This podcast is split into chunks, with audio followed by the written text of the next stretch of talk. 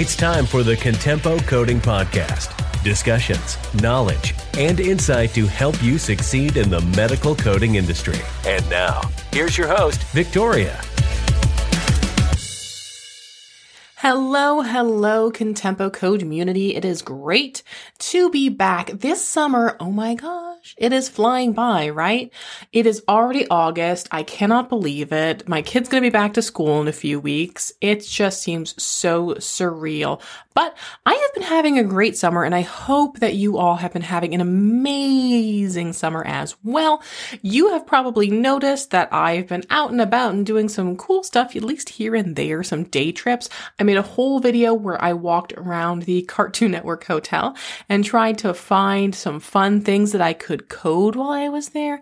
And I am planning on doing some more similar videos. I love just to create things that are outside of the box. They're not just me talking head sitting in my office, although those perform very well in addition. So I'm trying to sneak in some additional extra summer fun. I feel like I need to do like one last summer hoopla. Might be going out to do some amusement park stuff with my kid. So we will see.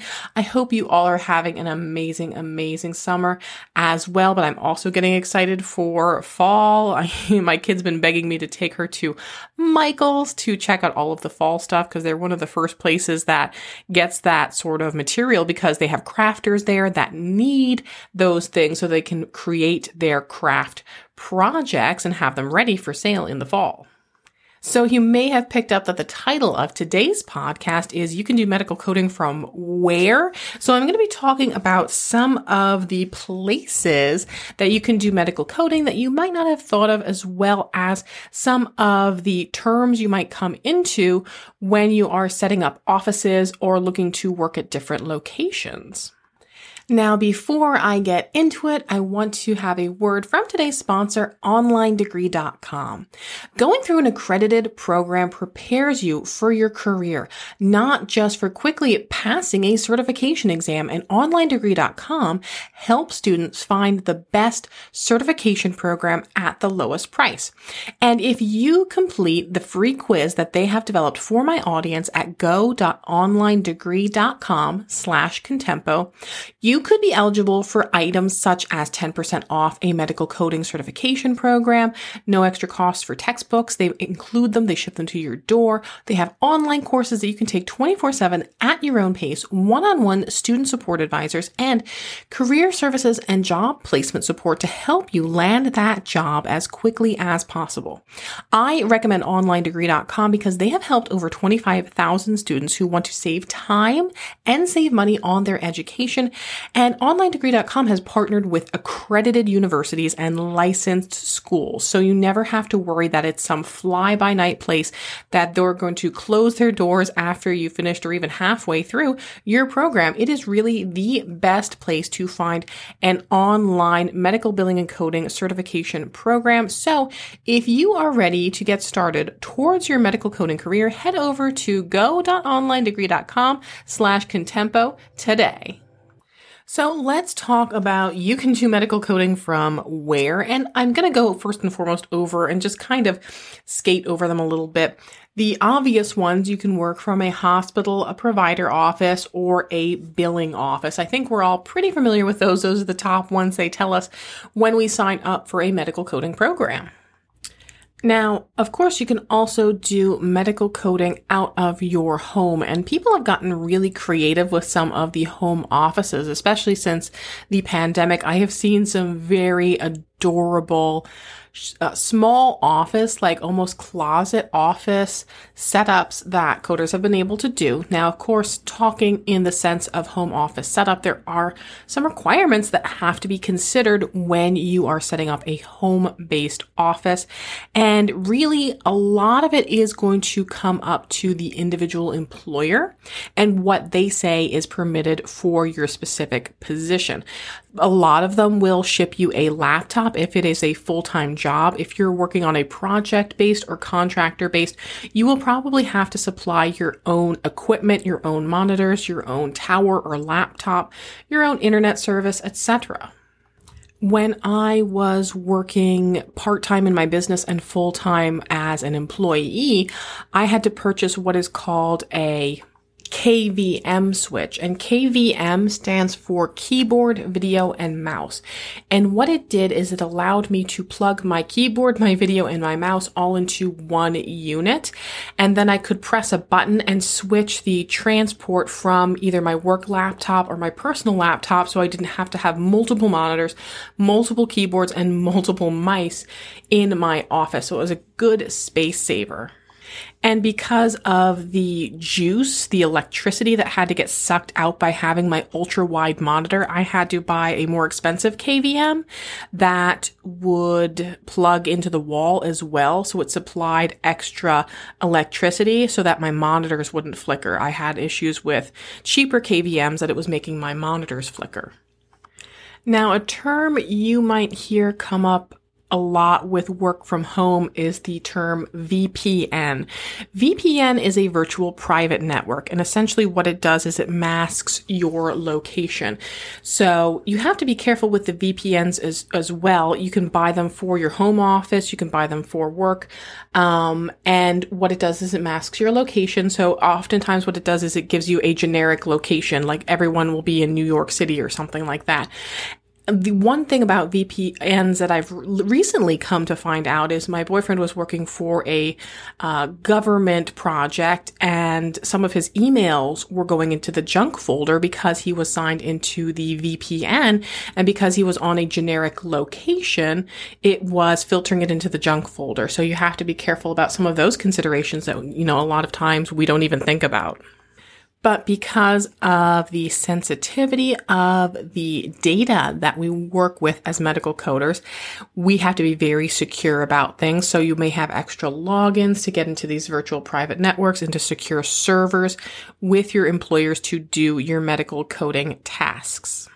There are also employers that require you to do what is referred to as hardwire your computer. And hardwire, if you think of that actual wire, that plug, that cable that comes in for the internet, that's what they mean by hardwire. That wire needs to be plugged into the back of your computer or your laptop versus being connected to the internet via Wi-Fi. So wireless internet. You may also hear the term hotspot. So there are coders that don't just stay at home or in the office, they travel. There are medical coders that are in an RV or a camper or a, a, tiny home and they travel and go different locations. And there are employers out there, not all of them, but there are employers out there that will permit that because of the security protocols that they have set up.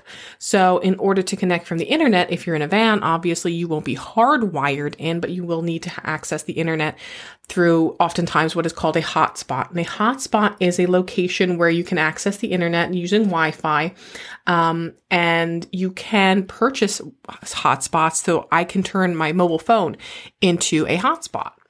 So I've had instances in the past where I have lost power and was able to make a hotspot with my phone because I have that set up in my cell phone provider in my program that I purchase and I can connect my computer then to the internet through the Wi-Fi hotspot I have created on my phone.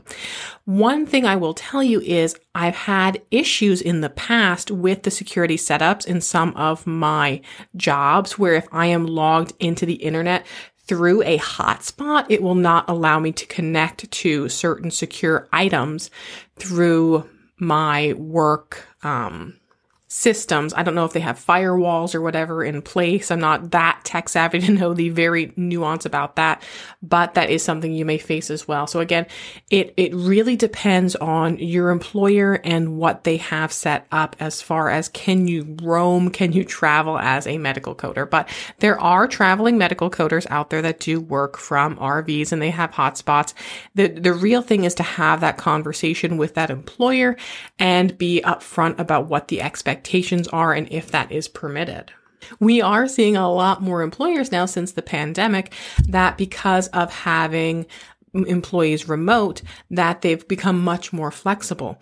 So a lot of coders that now used to work in Pennsylvania, I've started seeing them moving that they've said, Hey, if I don't have to be in Pennsylvania anymore, uh, I've had coding friends that have now moved down to Florida. I have had them move to other locations in the state. So we are starting to see, I think, more movement uh, across the nation of medical coders. Another place you may not think of that you are able to work as a medical coder is in the legal offices. And I have friends like Sonal Patel and Tony Elhoms who have made an amazing and lucrative career for themselves doing things in the legal sector, working with lawyers. Even Stacie Buck has done this in the past when she did more consulting. And speaking of Stacie Buck, let me just stop here and tell you about how I interviewed Stacie in my YouTube channel recently. If you haven't seen that, go back and watch that video. I do have it bookmarked as well. So if there's a certain segment that you want to see in particular, you can jump to that. But Stacie is amazing. She is a subject matter expert in interventional radiology and she does some amazing training programs and has even written written the book on interventional radiology coding. So if you are struggling to learn interventional radiology coding, RadRx has the perfect solution for you, cracking the IR code, mastering interventional radiology and cardiology online training. And in this program, interventional radiology coding expert Stacie Buck breaks down all those different complexities that we have in IR coding and it really is chunked into some more digestible, easy to understand terms and concepts so that you can better grasp that specialty.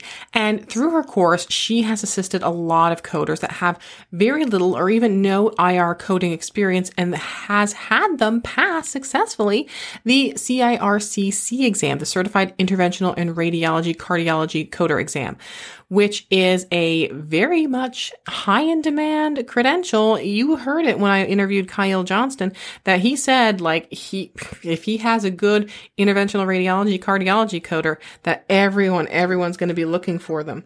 So if you want more information and testimonials, visit radrx.com and use my code CONTEMPO10 for a discount on select training and products.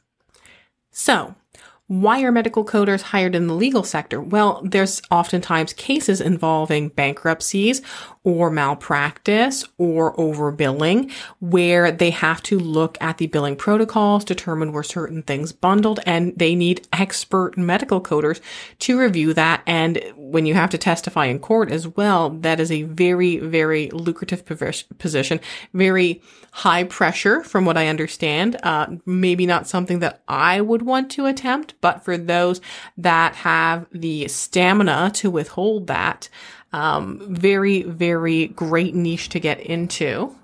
Kind of a funny sidetrack to get on, but when I think about working in the legal sector and with lawyers and being in court, like it's, there's a certain protocol, there's a certain type of pedigree, I guess, that has to be involved. And it's funny, as much as I joke around and kid and laugh about things, I used to be told by one of my old bosses that when we would have meetings together, or if I was in a big meeting with like, you know, the VPs and stuff, that I was very straight laced, very cool, calm, collected, and told me that at many instances, I was emotionless and stoic, like verbatim called stoic.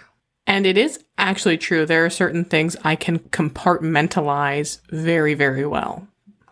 Now, another place you can work as a medical coder and a little bit more obvious is working with insurance companies. So sometimes this is referred to as the dark side, going to the dark side, uh, working with the insurance companies, uh, reviewing things to make sure that they are paid within the scope of what is contracted with the insurance company and um, review some of those edits and insurance side protocols as well.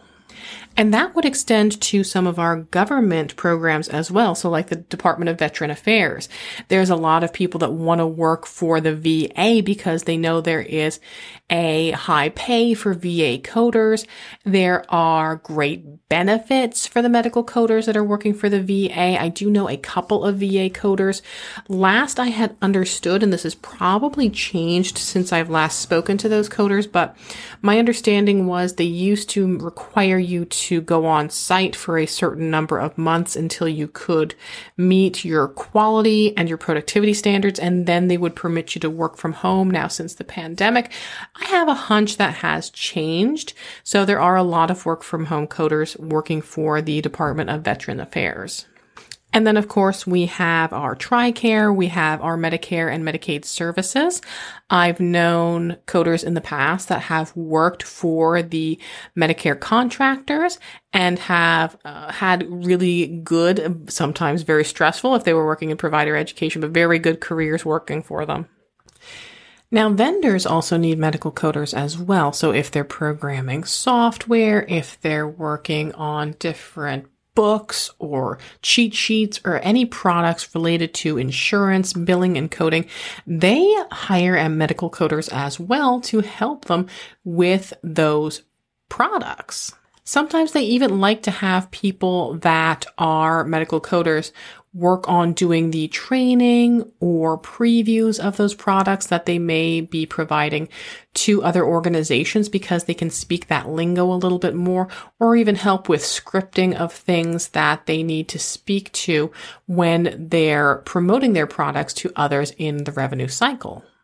Optum 360 is a big one out there that they offer a lot of different products for medical coders and they hire medical coders, do medical coding education.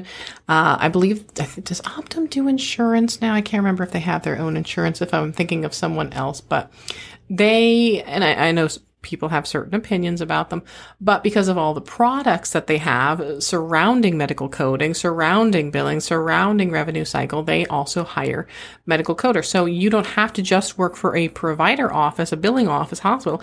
You can also just work for a vendor and also medical societies. So the different, you know, American family practice associations, plastic associations, internal medicine association, pediatrics, they all have on staff coders to help them look over certain documents that they may be publishing or give feedback about different things that they might be putting out there that surround reimbursement. So even though you're not working coding charts every day, you are in that role where they're looking for feedback, almost like an internal consultant type of role to provide review and expertise among those certain areas for their specialties, the billing reimbursement area.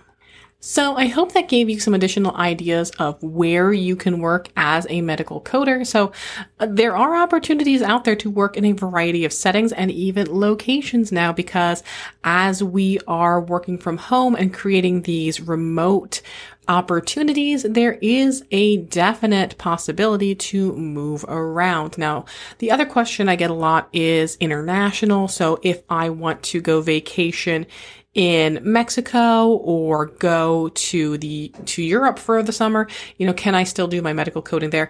That is really very much company dependent, not so much an industry protocol. It really is dependent on the particular company that you are working for and what they will permit.